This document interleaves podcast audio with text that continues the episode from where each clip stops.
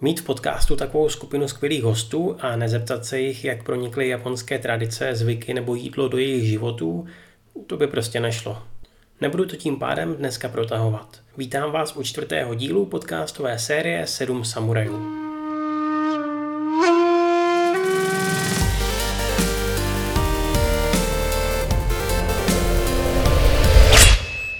Jako první dávám tentokrát slovo Zaori.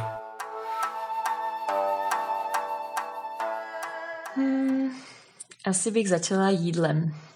Ze začátku jídlo do mojí kuchyně pronikalo pomalu. Až když jsem byla v Japonsku, začala jsem vařit japonskou kuchyni o dost víc. Moc mě to baví, protože mají spoustu jednoduchých a vynikajících receptů. Byla by škoda si je neudělat. Němky, němky. Když jsem byla u svých přátel, tak jsem se snažila vždy něco odpozorovat a zakomponovat to do svého života. Ale většinou jsou to úplné maličkosti, které nestojí ani za řeč. Asi nejzajímavější zvyk je vždy myslet na ostatní. Oni jsou v tomhle hodně pořádní. Uklízí po sobě tak, aby člověk našel původní prostory v pořádku. Dokonce si nosí i vlastní toaletní papír, když si pronajímají různá místa. To mě šokovalo asi nejvíc. Také jsem se naučila mokuso, neboli meditaci a zároveň pokoru k místům a k prostoru ve své hlavě. Jako když vstupujete do dojo, ukloníte se a pustíte všechny vaše starosti pryč. Tohle cvičení, myslím, má moc ráda. Pokračují Honza a Jirka z Rámen Brno. Tak to už jsme říkali, určitě to je rámen, který i tady kolem nás vlastně ten rámen probíhá už nějakou chvíli a určitě velká inspirace pro nás zacházení se surovinama, vztah, vztah k surovinám, vztah k jídlu a určitě ta kultura do nás nějakým způsobem ne, jakoby proniká. Pro mě určitě svým způsobem jejich puntičkářství a ten jejich perfekcionalismus a bych se troufl říct až spíš, že pro mě, po případě pro nás byl spíš přirozený, možná i dřív, než vlastně o Japonsko nebo s japonským člověk má něco dočinění akorát to tam prostě najde. A asi tak. Jak to má s tradicemi Honza z Česko-japonského centra? Japonsko je součástí uh, mého každodenního života. Nemůžu říct, že by se japonské tradice samozřejmě promítaly do každodenní činnosti, byť by samozřejmě rád, zvláště třeba jídlo, ale bohužel japonské suroviny se špatně eh, v České republice zhání. Ale myslím si, že Eh, ty pravidelné návštěvy v Japonsku mne eh, velmi ovlivnily třeba, třeba v tom, že pokud jednám s někým, eh, tak mám tendenci se pořád klanět, což pro mnoho Čechů je velmi směšné. Nebo třeba vizitku dávám obou ručně. A už se mi teda stalo, že i v obchodě jsem dával peníze oběma rukama. Myslím si, že ale to není nic, eh, co by nějakým způsobem vybočovalo i z našich zvyklostí. Přímo z Japonska Mizubizu. Vzhledem k tomu, že v Japonsku stále jsme, tak zdejší život je naší eh, každodenní rutinou, čili přesně nevíme, co ještě se přenese do těch našich eh, českých dní. Každopádně jednu věc si odnášíme a to je eh, japonská pokora a vděčnost, kterou jsme aplikovali i do našich životů. Přeneslo se na nás jejich typické klanění, takže třeba když jsme někde stanovali, tak jsme ráno vždycky se poklonili a poděkovali místu, že nás tam nechalo bezpečně přenocovat. Tak já ještě vyzdvihnu japonské jídlo, to je teda suprový úplně, to nám bude moc chybět.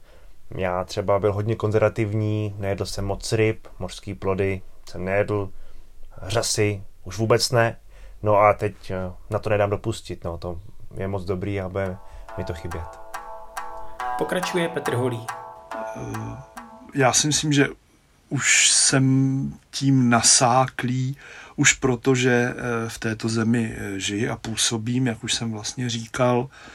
A když jsem sem přijel, tak vlastně hlavním důvodem eh, bylo studium divadla Kabuki.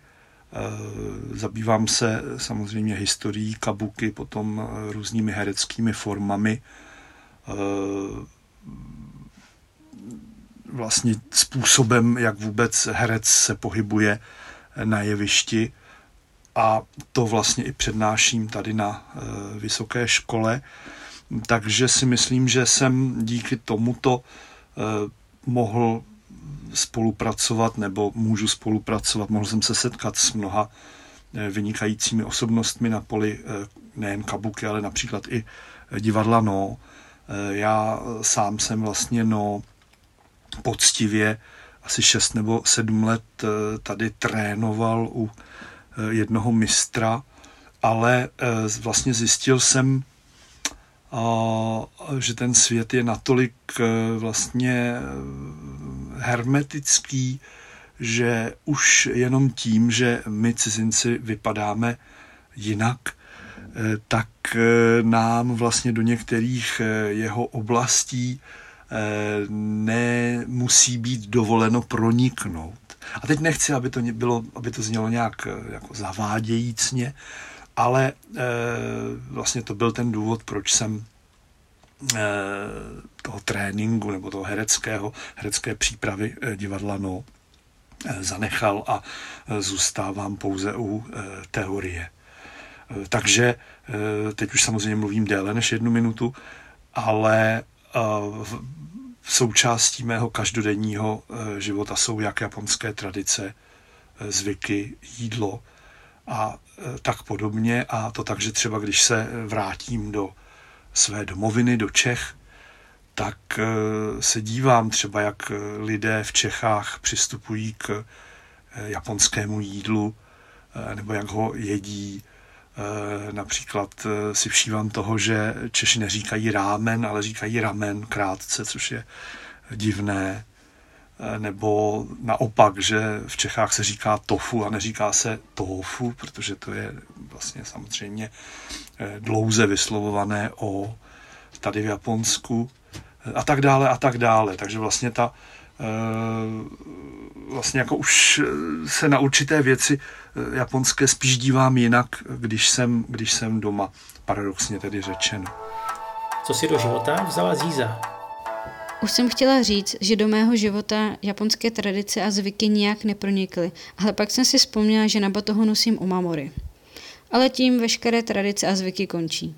Já mám problém udržovat ty české, na tož ty japonské. Ale když už se zmínilo jídlo, díky tomu japonskému jsem se zamilovala do toho korejského. Japonskou kuchyni mám samozřejmě ráda. Po Praze jsem například vyzkoušela rámeny, kde se dalo. Na suši si jednou za čas ráda zajdu a kvalitní onigiri neodmítnu nikdy. Ale korejskou kuchyni mám prostě nejradši. Ovšem bez objevení té japonské by se k té korejské nikdy nedostala. Takže jsem jí za to velmi vděčná. Ha, teď mě vlastně napadlo, že tím, čím víc jsem se ponořovala do japonské kultury, tím víc jsem za všechno děkovala a byla vděčná. Náhoda? Nemyslím si. A uzavře nám to dneska Lucy z Japondilí. Japonský jídlo do naší domácnosti proniklo rozhodně. A to nejen tím, že si čas od času umotáme a uplácáme nějaký to sushi nebo onigiri. Musím se přiznat i k tomu, že některé naše domácí verze japonských pokrmů mi občas chutnají i víc než originály. Můj český muž prostě dělá nejlepší ojakodon, i když by ho Japonec možná nedocenil. No a nějaký ty tradice se u nás taky usídlily, i když poměrně umírněně. Nějaká ta čokoláda na Valentína občas proběhne, skoro každý rok se účastním aspoň jednoho Hanami a letos na začátku roku jsme prvně spálili pár vysloužilých věcí v malým improvizovaným dondojaky a to si určitě budu chtít někdy zopakovat.